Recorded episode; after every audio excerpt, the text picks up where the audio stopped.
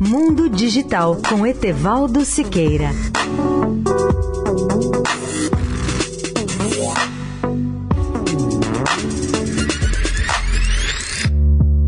Olá, amigos da Eldorado.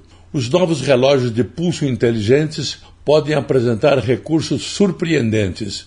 Esse é o caso do novo Apple Watch Série 6, que pode medir a saturação de oxigênio em nosso sangue, um indicador geral de bem-estar.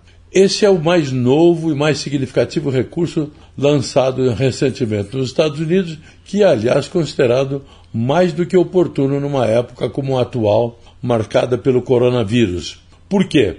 porque alguns pacientes em estado crítico com Covid-19 apresentam níveis baixos de oxigênio no sangue.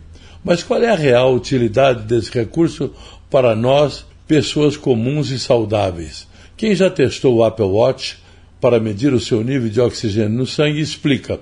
O processo é simples. Você abre o aplicativo de oxigênio no dispositivo, mantém o pulso firme e pressiona o botão iniciar.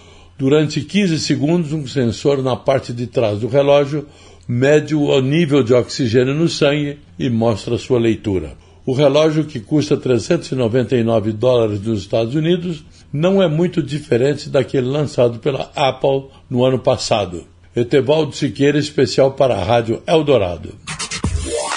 Mundo Digital com Etevaldo Siqueira.